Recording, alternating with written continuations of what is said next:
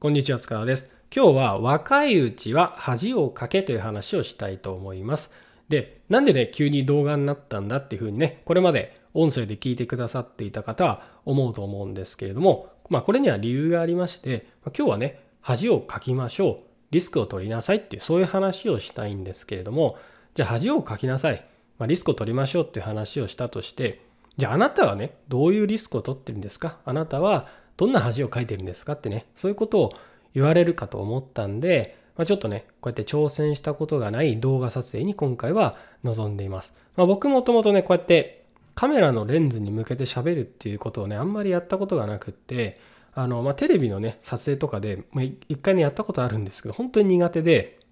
まあ、レンズ向けられてるとね、あんまりうまく喋れないっていう認識がありました。まあ、つまり、自分苦手だなっていう認識があったんですけど、まあ、だからこそね、まあ、こうやって挑戦してみようかなと思って今回ね挑戦しています、まあ、そのために、まあ、新しくねカメラを買ったりとか、まあ、こういうマイクの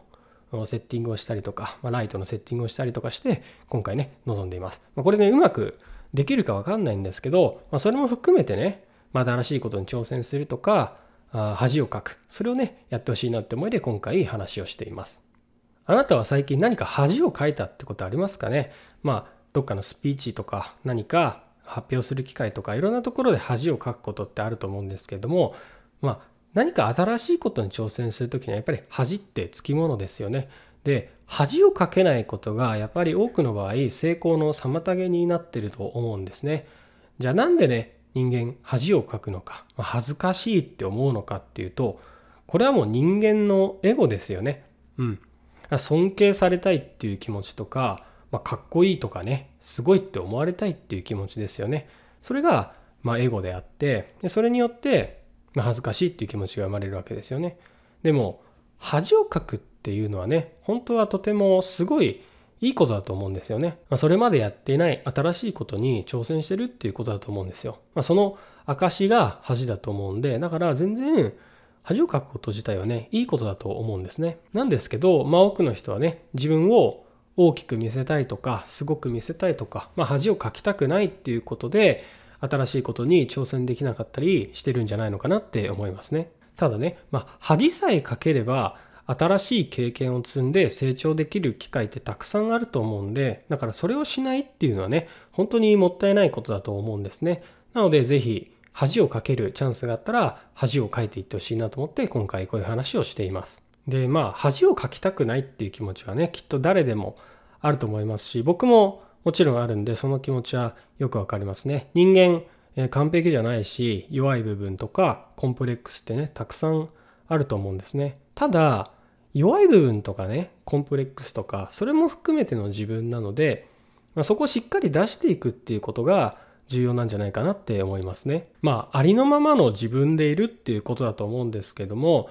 まあ作った自分とかね大きく見せようと思った自分ってそれってえー、まあその時はねなんかかっこよく見えたりとかよく見えるかと思うんですけどやっぱり無理が出てしまいますよね。だからやっぱりいつもありのままの自分じゃなきゃいけないと思うし弱い部分とかねコンプレックスとかねダメなところとかあったらそれはね全部さらけ出してありのままでやった方がいいと思うんですよね。うん。だから僕はね別にそんなに失うものもないし、うん、悪口じゃないけど何か言われたりしても別にへこむってこともないんで、まあ、ありのままの自分を出してやっていこうかなっていうふうに思ってますね。で、まあ、コンプレックスとか弱みとか苦手なものがあって自分をまあ取り繕ろうというか、まあ、大きく見せようっていうことがあると思うんですけどコンプレックスとか弱みっていうのはこれは逆に強みになる場合もあるんですよね。例えば僕であれば学歴がないっていうのはねこれはもう学歴コンプレックスみたいに、まあ、僕はねそんな思ってないんですけど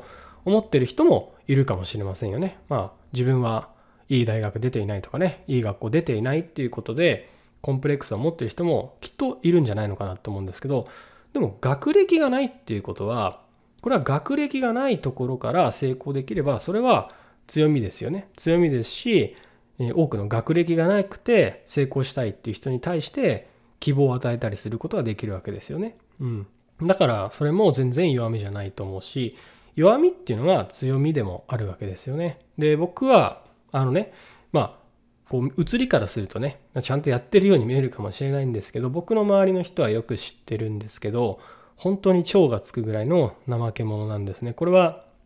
僕のことをねよく知ってる人はね本当によくわかるんですけど本当に、えー、堕落した生活を送っていた時期もありますしもともとねそんなにしっかりとした人間じゃないんですよこれは本当に弱い部分ではあるんですねでもそれも含めての自分なんで別にそれをで自分をね責めるっていうことではないですし逆にこの怠け者でもまあ今ねそんなに怠けてるっていうわけじゃないですよ。まあ、今はいろんなことに挑戦したりとか成長しようって思ってやってますけどそういうふうに変われたわけじゃないですか。うん。もともとしっかりしてる人はいいですよ。もともと頭がよくって、えー、頑張れるっていう人はいいですけど世の中のね大半の人は全然そんな人じゃない人の方がね全然多いと思うんです。だから僕みたいに、まあ、才能もないしコネもないしお金もなかったし怠け者だしっていうね、えー、あとね本当に昔はニキビ面でねガリガリでモテなかったりとかね、えー、初任給とかも低かったりとか本当に底辺の人間がそれでもこういうふうにやっていけるんだっていうところをね、えー、お話しできるお伝えできるっていうのはこれは弱みなんですけど強みにもなるよっていうことですね。うん、だから周りのままでありのままを出してやっていた方がいいんじゃないのかなっていうことですね。でまあねありのままでやっていって、まあ、恥を恐れるなっていうのはねそれは言うのは簡単なんですけど実際難しいって思うかもしれないですよね。ただね本当に誰も自分のことなんて誰も気にしてませんからあなたもね本当に何かやりたいことがあるんだったら恥を恐れず何でも挑戦してほしいなって思ってます。はい。ということで、今日は動画での撮影っていうことも含めて、えー、まあ恥、恥をかきましょう。リスクを取りましょうってね、そういう話をさせてもらいました。今日も聞いてくださってありがとうございました。